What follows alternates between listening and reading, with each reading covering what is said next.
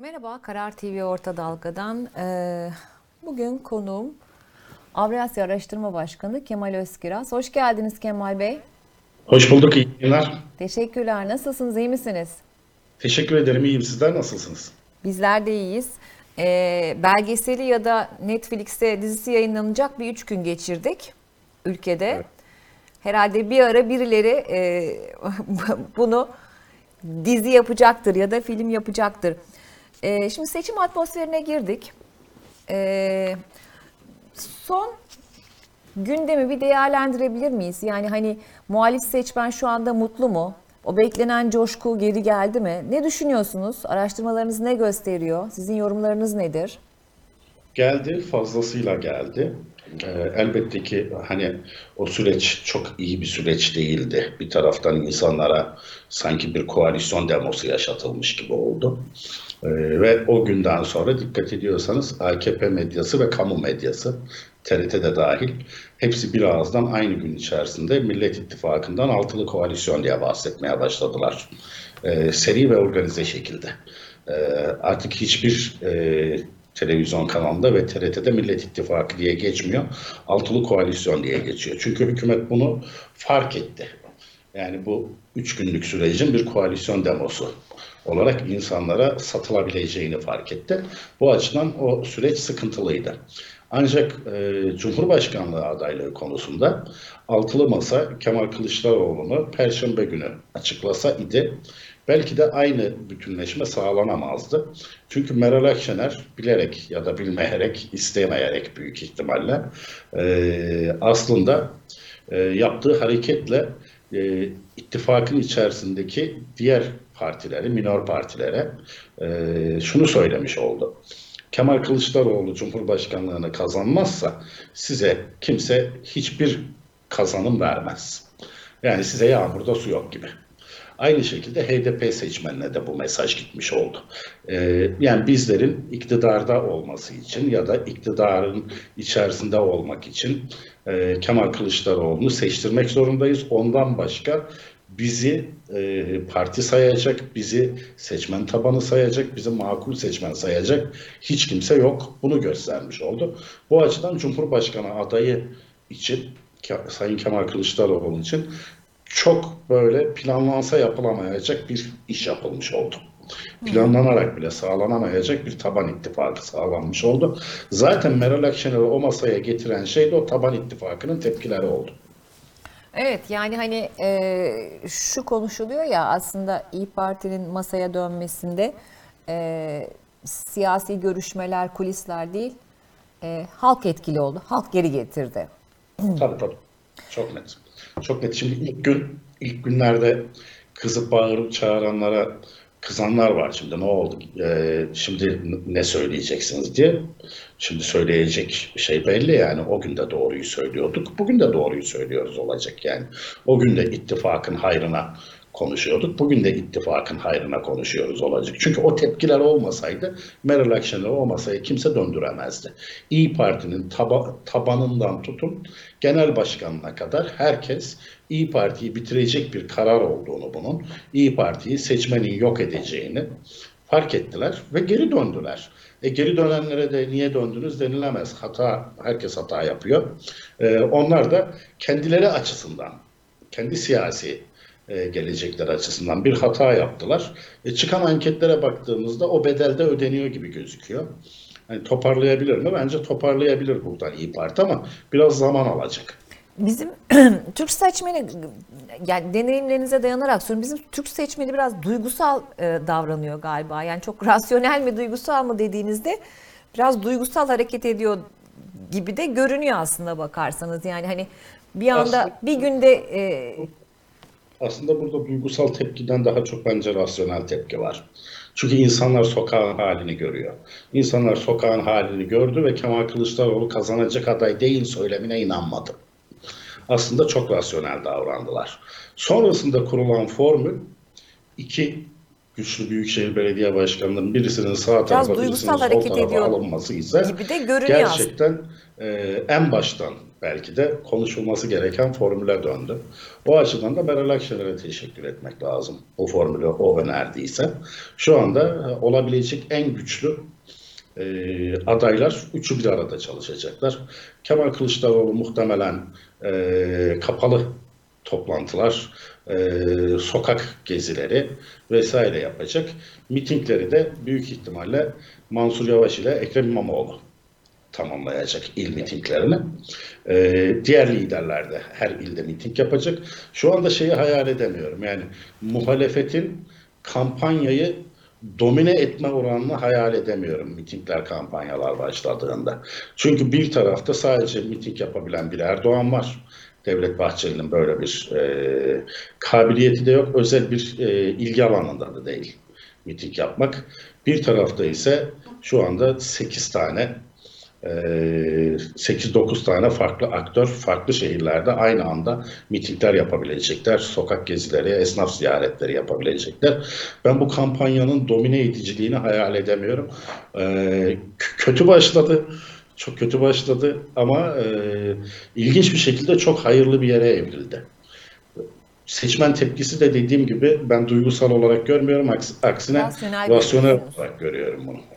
Peki e, Sayın Ekrem İmamoğlu ve Mansur Yavaş'ın e, başkan yardım, Cumhurbaşkanı yardımcısı olarak görev yapacak olması e, kararsız diye belirtilen seçmen üzerinde bir etkisi olacak mı sizce?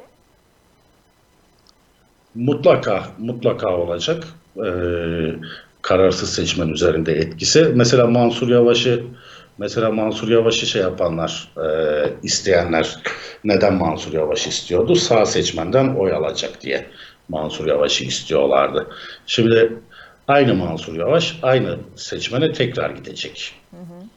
O yüzden e, örneğin Mansur Yavaş aday olmadı diye kızanlar e, bugün Mansur Yavaş'ın Cumhurbaşkanı yardımcılığı için oy verecekler. Şimdi şey soracağım Kemal Bey. Ee, iktidarın e, bu altılı masadaki işte e, yaşananlardan sonra çok böyle yüksek sesle bir e, yorumu olmadı. E, tecrübelerinize dayanarak soruyorum. Bu bilinçli bir tercih mi? Yani çok böyle üzerinde tepinilmedi daha doğrusu.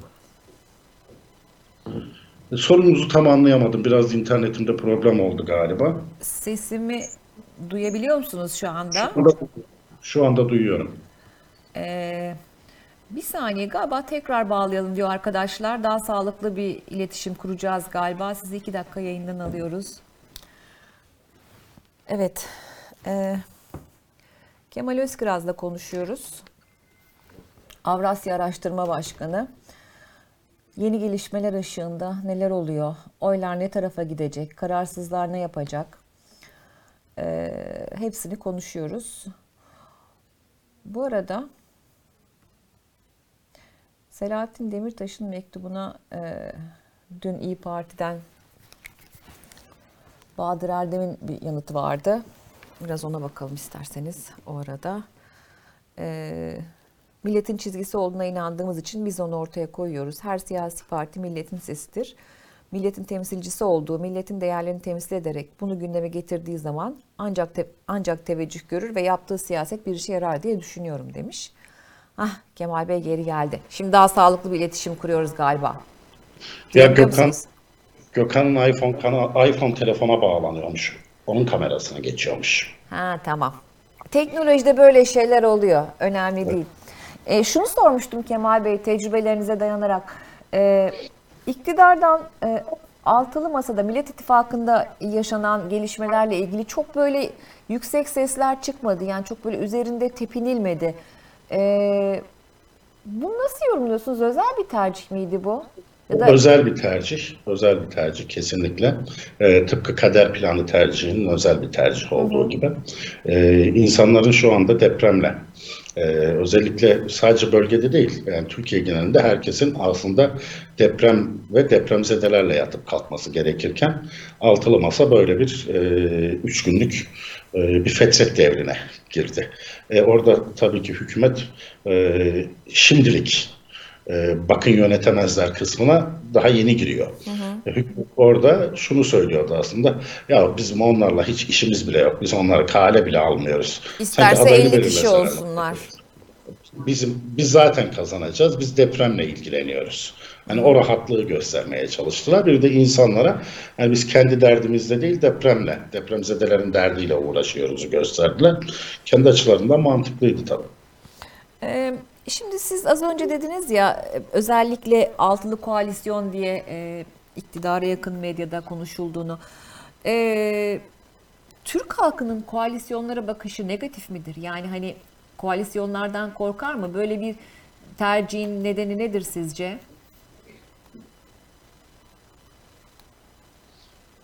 Yine sesiniz kesildi. Ben sizi yine duyamadım ya. Şu anda duyabiliyor musunuz? Evet duyuyorum. Tamam. Ben tekrarlayayım sorumu.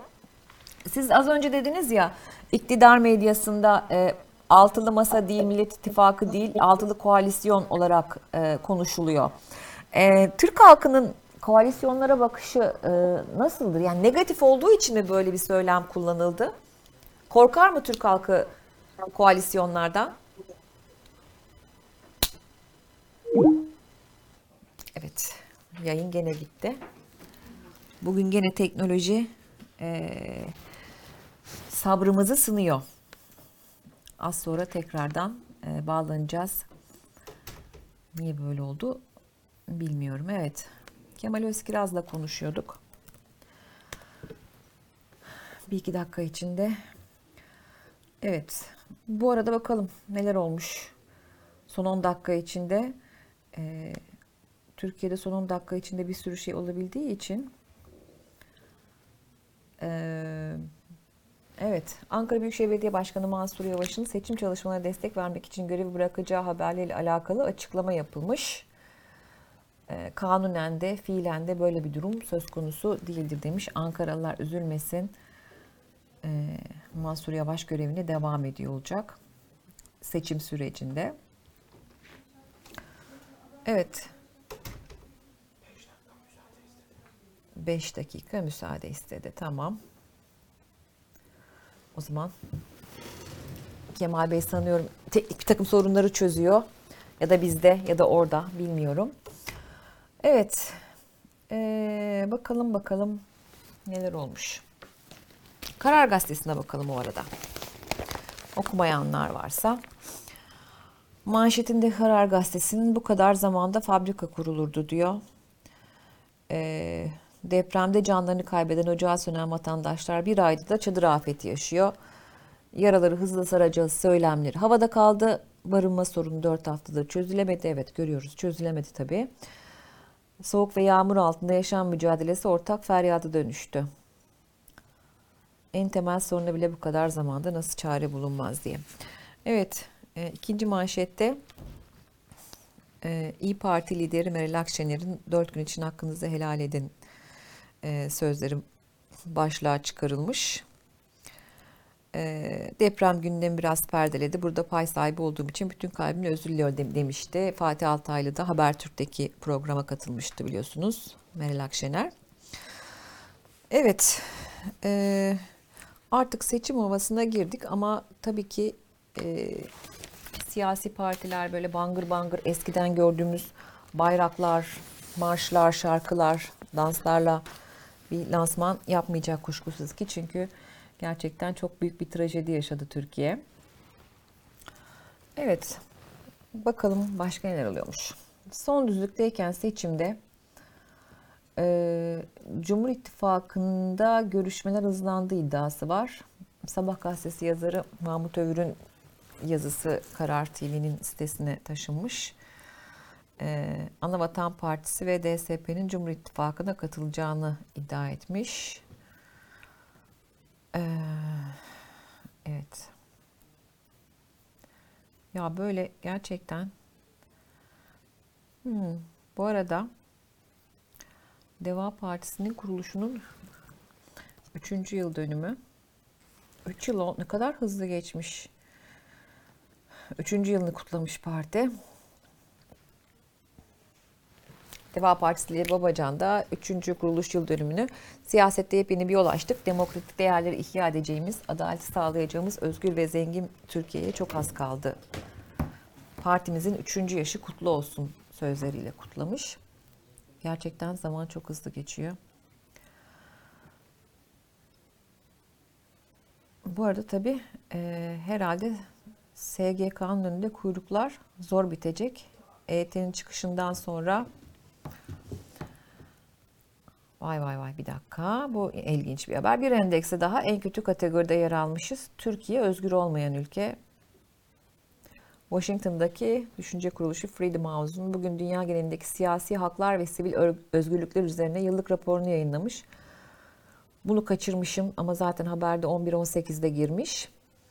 Demokrasi mücadelesinde 50. yıl başlıklı raporda son 17 yıldır dünya genelinde özgürlüklerin düşüşte olduğu belirtilmiş. Evet bu bir yeni haber değil.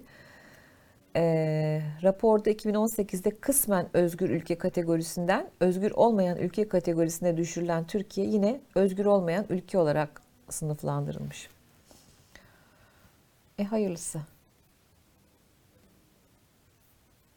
Hayırlısı. Evet. Hmm. İstanbul'daki hastaneler de ardı ardına boşaltılma kararı alıyor. Siyami Ersek, Haydarpaşa Numune, 2. Abdülhamit Han, Fatih Sultan Mehmet, Erenköy Fizik Hastanesi ve Üsküdar Devlet Hastanesi'nin de başka yerlere taşınmasına karar verilmiş. Bu süreç Hı hı. Şimdi bu arada dün Selahattin Demirtaş İyi Parti lideri Meral Akşener'e bir e, mektup yazdı. Demin de zaten Bahadır Erdem'in cevabını okumuştuk. E, çok görüntülendi bu tweet. 18 milyon galiba görüntülendi. Şimdi arkadaşlarımız da galiba ekrana verecekler e, okumayan varsa. E, evet. Ekranda görüyorsunuz şimdi. Uzun bir mektup yazmış Selahattin Demirtaş. Evet, ben size okuyayım bu arada. Kemal Bey'in yayına katılmasını beklerken. Ee, belki okumayanlarım 18 milyon da gerçekten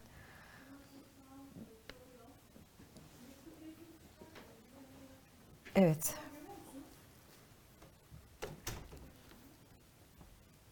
Ekranda görüyorsunuz ama ben size okuyayım.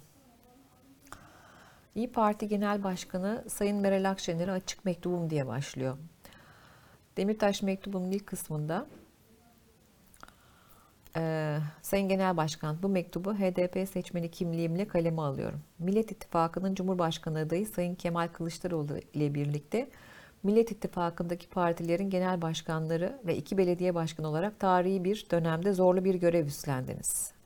Öncelikle hayırlı olsun diyor, başarılar diliyorum. Ee, çok böyle yumuşak yapıcı bir giriş. Bu tarihi seçim öncesinde toplumun büyük bölümü birleşe birleşe kazanacağız sloganıyla umudu büyütmeye çalışırken sizin partimiz HDP'ye dönüp bazı açıklama ve yaklaşımlarınızın bu amaca uygun olmadığını düşünüyorum diye devam ediyor. HDP'li bir seçmen olarak sizi daha iyi anlayabilmek için bazı konuların netleşmesinde büyük yarar görüyorum. Evet bağlanıyor muyuz bu arada? Bağlandık. Umuyorum bu sefer sağlam bir e, bağlantı kurabildik Kemal Bey. Evet, evet. Şeyden ben de boşluğunuzu doldurmaya maalesef. çalışıyorum burada haberleri, gelişmeleri okuyarak. Stüdyodaki cihazlar sürekli birbirine bağlandı. Ben onu çözemedim. Kendi bireysel bilgisayarımdan açtım artık. Tamam, peki.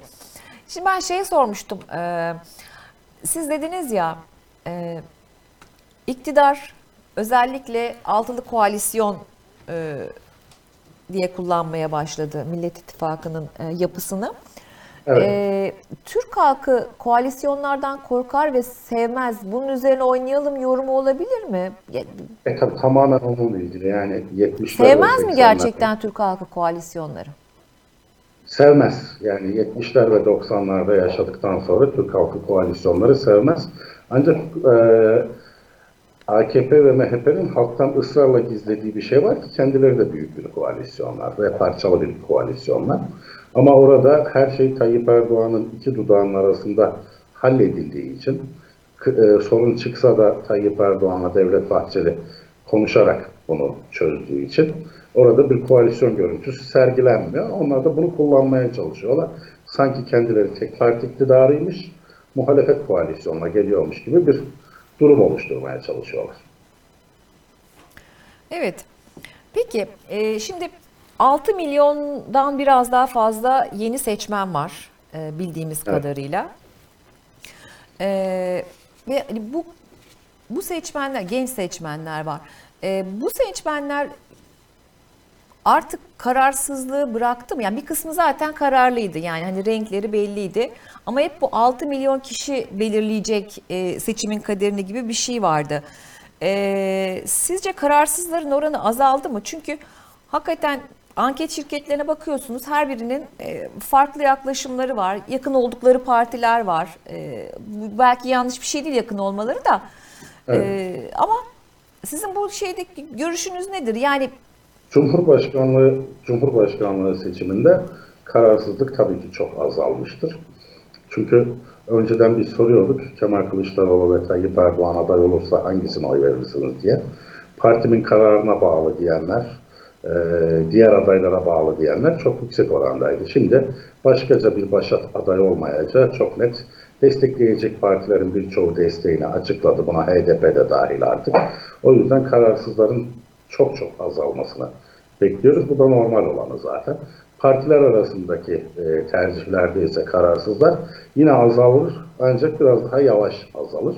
Orada da muhalefet seçmeni özellikle e, kendi ilinde ittifak yapılacak mı, yapılmayacak mı, tek liste girilecek mi, girilmeyecek mi onu bekleyecektir.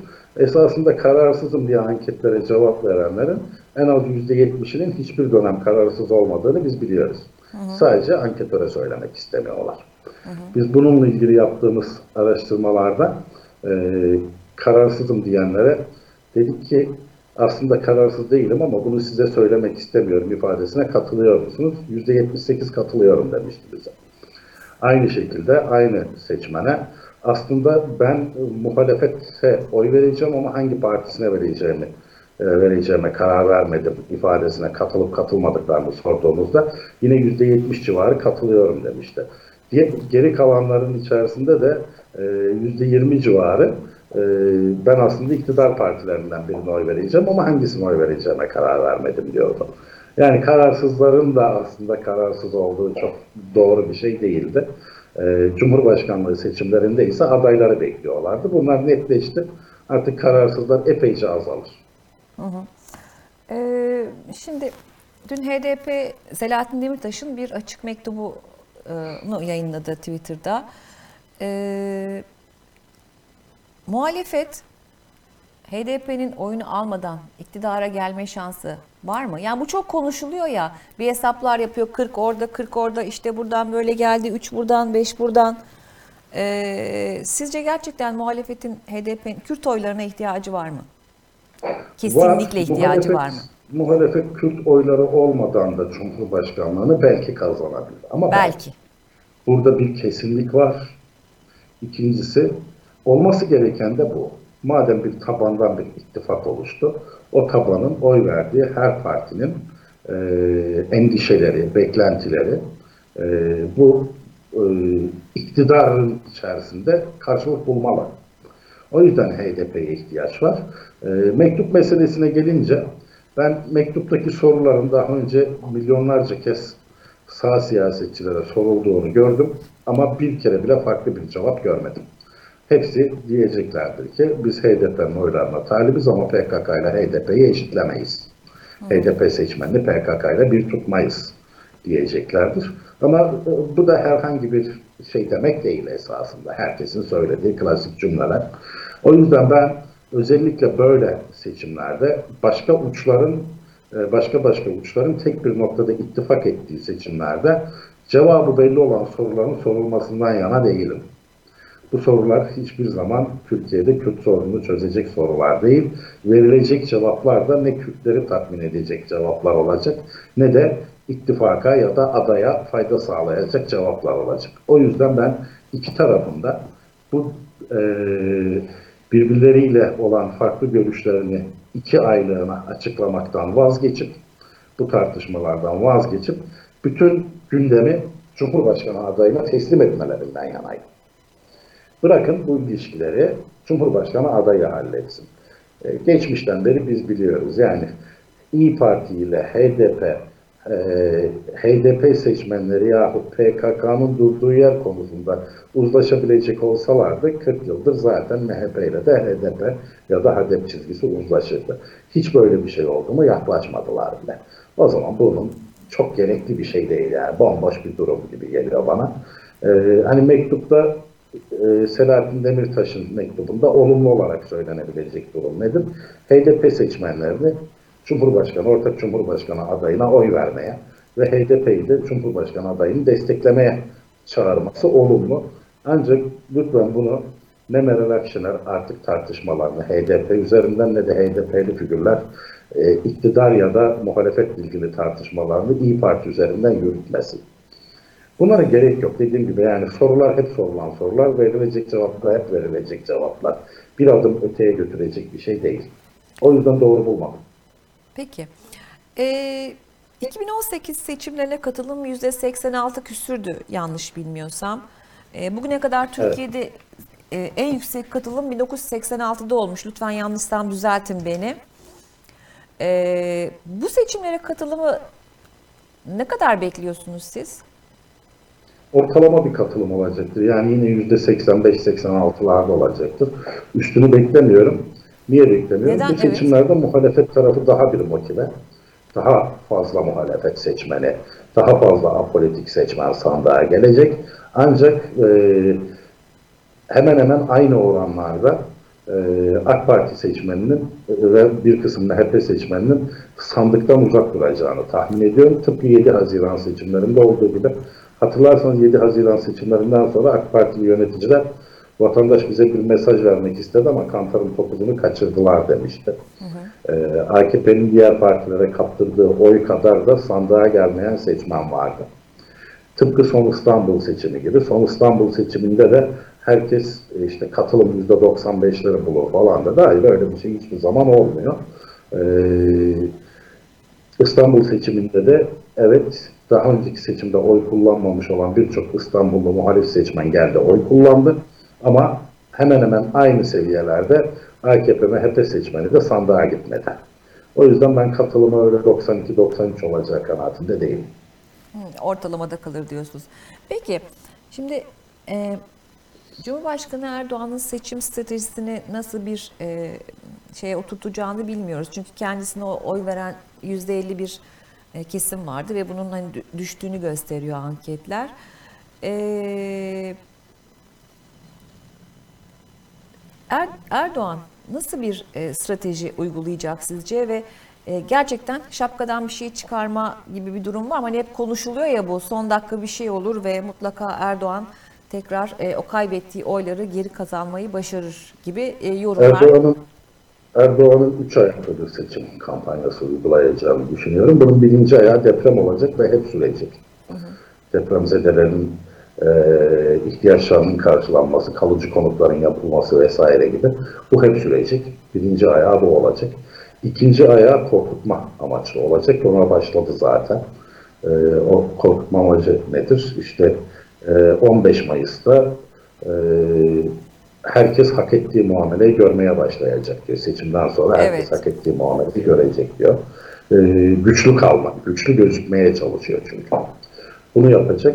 Üçüncü olarak da bunların hiçbirinden e, fayda sağlayamazsa e, bence üçüncü ayakta da artık kontrolü tamamen kaybetmiş şekilde muhalefete ve muhalif figürlere saldıracaklar.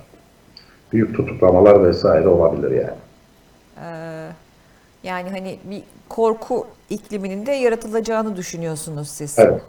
Evet. evet. Bu e, ya hani kazanacak aday kazanmayacak aday şimdi artık tabii neyse ki e, bir isim üzerinden konuşmayı başarabiliyoruz. E, kazanacak aday kimdi, kim değildi. E, sizin görüşünüz ne? Yani seçimler si- Ne düşünüyorsunuz? E, muhalefet kazanacak mı bu seçimi? Çok rahatlıkla kazanacak. Çok rahatlıkla. Tahmininiz var mı? Çok rahatlıkla kazanacak hem de. Ee, hiç öyle seçim gecesi gerginliklerine girmeyeceğiz. Yani Anadolu Ajansı nereden başlattı, nereye kadar düşürecek. O gerginliklere girmeyeceğiz. Belki belki yarım saat sürecektir o Kemal Kılıçdaroğlu'nun kazandığının belli olması. Yani İstanbul seçimindeki gibi e, işte her dakika e, o mu öne geçti, bu mu öne geçti gibi beklemeyeceğiz çok rahatlıkla kazanılacaktır. Seçim anketlerine de baktığınızda adaylıktan sonra yayınlanan iki ankette de %56-%57 oy oran- oranında bir oy alıyor ki bu iki firmada e, adaylıklar belli olmadan önce CHP'ye ve e, Kemal Kılıçdaroğlu'na biraz e, uzak e, ihtimaller tanıyan firmalardı. Bir tanesi ORC, bir tanesi Alfa Araştırma. İkisinin anketinde de Kemal Kılıçdaroğlu %57'ye yakın bir oyla kazanıyor. İkinci bizim tura kalır mı seçim Kemal Bey? Vardı. Gülay Hanım biz şunu yapıyorduk. e, aday belli olmadan önce varsayımsal sorular soruyorduk. Yani Mansur Yavaş olursa kim oy verirsiniz? Kemal Kılıçdaroğlu olursa kim oy verirsiniz? Ekrem İmamoğlu olursa kim oy verirsiniz? Böyle varsayımsal sorular sorduğumuzda biz şunu fark ediyorduk. Muhalefet olan hemen herkes üç adaya da oy veriyor. Ama bu adayların birinin e, ötekilerden birer puan, birer ikişer puan fazla almasının sebebi aslında o aday Millet İttifakı'nın adayı olduğu zaman asla ona oy vermeyecek ama e, diğer adaylarla kıyasladığı zaman onu bir adım kendisine yakın gördüğü için başka bir ismi söyleyenlerden kaynaklanıyordu. Mesela Mansur Yavaş'ın durumu tam olarak böyleydi. Kemal Kılıçdaroğlu, Ekrem İmamoğlu, Mansur Yavaş. E bunların içerisinde benim için en iyisi Mansur Yavaş diyor sağ seçmenin bir kısmı. Ama o sağ seçmen asla oy vermiyor. Mansur Yavaş aday olduğu zaman da vermiyor. Bu sefer de diyor ki Mansur Yavaş iyi ama partisi CHP. Ben CHP'ye oy vermem. Türlü bahaneler buluyorlar. O yüzden seçimden önce yapılacak bir anketle doğru yapılmaz ise medyada yayınlandığı şekilde yapılacak anketlerle aday belirlemek aslında sizin ittifakınıza hiç oy vermeyecek kişilerin oylarıyla aday belirlemek absürtlüğünü doğurur. Ben bunu söylemeye çalışıyordum. Her yerde de söylüyordum. Kaldı ki bütün araştırmalarımızda dediğim gibi en çok oy alan Mansur Yavaş ile en düşük oy alan bazen Kemal Kılıçdaroğlu, bazen Ekrem İmamoğlu. Aralarındaki fark bir buçuk puanı geçmiyordu. O da dediğim gibi o bir buçuk puanın en az biri de aday olduğunda Mansur Bey'e de oy vermeyecek kişilerdi. Yani bu seçimde aday Mansur Yavaş, aday e, Ekrem İmamoğlu, Kemal Kılıçdaroğlu bu çok fark etmeyecekti zaten. Kazanılacaksa kazanılacak, kaybedilecekse kaybedilecekti. Adayın ilk çıkış anı çok önemliydi muhalefetin birleşmesi açısından. Bu İyi Parti'nin çıkardığı kriz aslında döndü dolaştı ve adayın daha popüler bir şekilde parlamasına sebep oldu. O da e, işte dediğim gibi her şerde bir hayır vardır denildiği gibi bir hayra vesile oldu. E, Kemal Kılıçdaroğlu'nun e, yanında Ekrem İmamoğlu, Mansur Yavaş ve diğer partilerin de liderlerinin olduğu bir fotoğrafta kaybetme ihtimali yok Erdoğan'a karşı. Peki seçim e, sizce ikinci tura kalır mı? Yoksa Kalmaz. ilk turda kalmaz. İlk turda Kalmaz. biteceğini iddia ediyorsunuz. Kalmaz. İşte Muharrem İnce gibi figürler var. Onlar da ikna edilmeye çalışılıyor. Hani pişmiş aşa su katmayın gibi. Zannediyorum Muharrem İnce de e, Cumhuriyet Halk Partisi tabanından gelen o taziye dayanamayacak. O da büyük ihtimalle aday olmayacak gibi geliyor bana. E, öyle de olması gerekir. E, birbirimize çok laf söylemişliğimiz de vardır Sayın İnce'yle. Ama artık gerçekten hani e, Muharrem İnce ulusalcı kanada daha yakındır. O terminolojiden söylemek lazımsa yani söz konusu vatan artık. Aday teferruat. Bunu Muharrem İnce'den de bekliyor insanlar. Peki e, Sayın Erdoğan yarın e, seçim tarihiyle alakalı açıklama yapacak, e, çalışmaları duyuracak biliyoruz da e, herhangi bir nedenden seçimin ertelenmesi Haziran'a ya da başka bir formülün ortaya çıkması gibi bir durum bekliyor musunuz? Yok beklemiyorum çünkü buna Erdoğan da YSK'da cesaret edemeyecektir. Ee, futbol maçlarının seyircisiz oynanmasından tutun üniversitelerin kapatılmasına kadar hemen her konu ekonomi ve depremin getireceği yeni e, kötü ekonomi yönetiminin e, protesto edilmesini engellemek içindi. Yani ciddi derecede sokaktan insanlardan çıkan bir hükümet var. İnsanların elinde demokrasinin son kırıntısı olan sandık var. Ona güveniyorlar ve sessizler. Sandığı insanların elinden alırsanız öfkesinden kurtulamazsınız. Bunu biliyorlar. O yüzden beklemiyorum her zaman. Bu süreçte seçime giderken e, Türkiye İşçi Partisi ve Erkan Baş'ın yıldızı bayağı bir parlıyor gibi gözüküyor. Çünkü hani biz tabii bunu birazcık el yordamıyla işte sosyal medyada ya da dışarıdaki sosyal hayatta görüyoruz. Yani işte Cumhurbaşkanı başkan adaylığımız Millet e, Millet İttifakı'na vereceğiz ama parlamentoda e, tipe vereceğiz diyenler var. Sizin araştırmalarınızda böyle bir yükseliş görülüyor mu? Gençler çok seviyor çünkü Baş'ı. Bizim, bizim depremden sonra dediğim gibi bizim depremden sonra bir araştırmamız olmadı. Tip depremde çok görünür oldu. Erkan Baş'ta depremde çok görünür oldu ve e, belki de Türkiye'de ilk defa sağcılara e, uç sol dedikleri sosyalistlerin aslında ne kadar vicdanlı insanlar olduğunu gösterme fırsatı da buldu. Erkan Baş ve partisi onu da yaptı. Ama sadece Erkan Baş'a özel bir şey değildi. Mesela depremde e, Muharrem İnce de çok görünür oldu. E, TKP görünür oldu mesela. Ama hani karşı, oy karşılığını alır mı derseniz zor. Niye dersen herkes sempati duyar. Ee, evet sempati başka bir şeydir ama bu seçim gerçekten iki sistemli bir seçim ve bu iki sistemin içerisinde en büyük olanlara oy verme ihtimali çok daha yükselecek son haftalarda özellikle vatandaşların. Hani tip bunun karşılığını nasıl alır? Ee, tip bunun karşılığını HDP ile olan ittifakında daha güçlü masaya oturur. Ee, o kesin.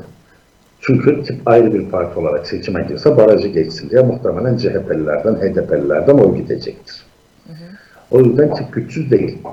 Ee, ama bence Erkan Baş'ın özellikle ve tipin asıl bütün toplumun sempatisini, bütün muhalefetin daha doğrusu sempatisini kazandığı nokta ise e, tipin Kemal Kılıçdaroğlu'nun ortak adaylığına destekleme konusunda çok istekli olması ve HDP'yi de e, bura, bu noktaya çekmesi. Asıl bence büyük başarısı, tarihe geçecek başarılarından bir tanesi. Oy oranının küçüklüğüne rağmen tarihe geçecek başarılardan bir tanesi de sosyalistler için bence bu olacak. Peki Muharrem, e, Muharrem İnce ya da HDP yani Muharrem İnce aday olur mu? HDP bir aday çıkarır mı? Bu sorular hala e, cevapsız. Henüz bilmiyoruz değil mi? Aslında HDP'ninki cevaplı gibi. Çünkü e, Mithat Sancar'ın açıklamaları var. Ortak Evet. adaya destek olacağız diye. Evet. HDP'ninki Eğer tamam bizi ziyarete gelirse konuşursa. Muharrem İnce'ninki de e, bence tamam. Yani pazarlık normaldir. E, bir de bu şey değil yani İyi Parti'de CHP pazarlığına benzemez. Muharrem İnce ile CHP pazarlığı. Çünkü e, herkesin birbirine e, çok söz söylemişliği var. İyi Parti'nin ise CHP'ye bir tek cumartesi günü söyledikleri var. O kolay o atlatılabiliyor. Ama e, hem CHP'lilerin Muharrem İnce'ye hem Muharrem İnce'nin CHP'lilere hem de tabanların birbirine söyledikleri var. Buradan e, kolay dönülmüyor tabii yani o noktadan. ikna biraz uzun sürecektir iki taraf içinde. Ama ben e, Memleket Partisi'nin niye ayrıldığına anlam verememiştim. Niye ayrı bir parti olduğuna hala anlam veremiyorum. Niye ayrı bir aday çıkartacağına da toplum anlam veremeyecek bence. O yüzden Muharrem İnce bence seçimden önce CHP'ye e, desteğini açıklar, destek verir. Seçimden sonra da inşallah öyle olur. Memleket Partisi tekrar CHP'ye katılır.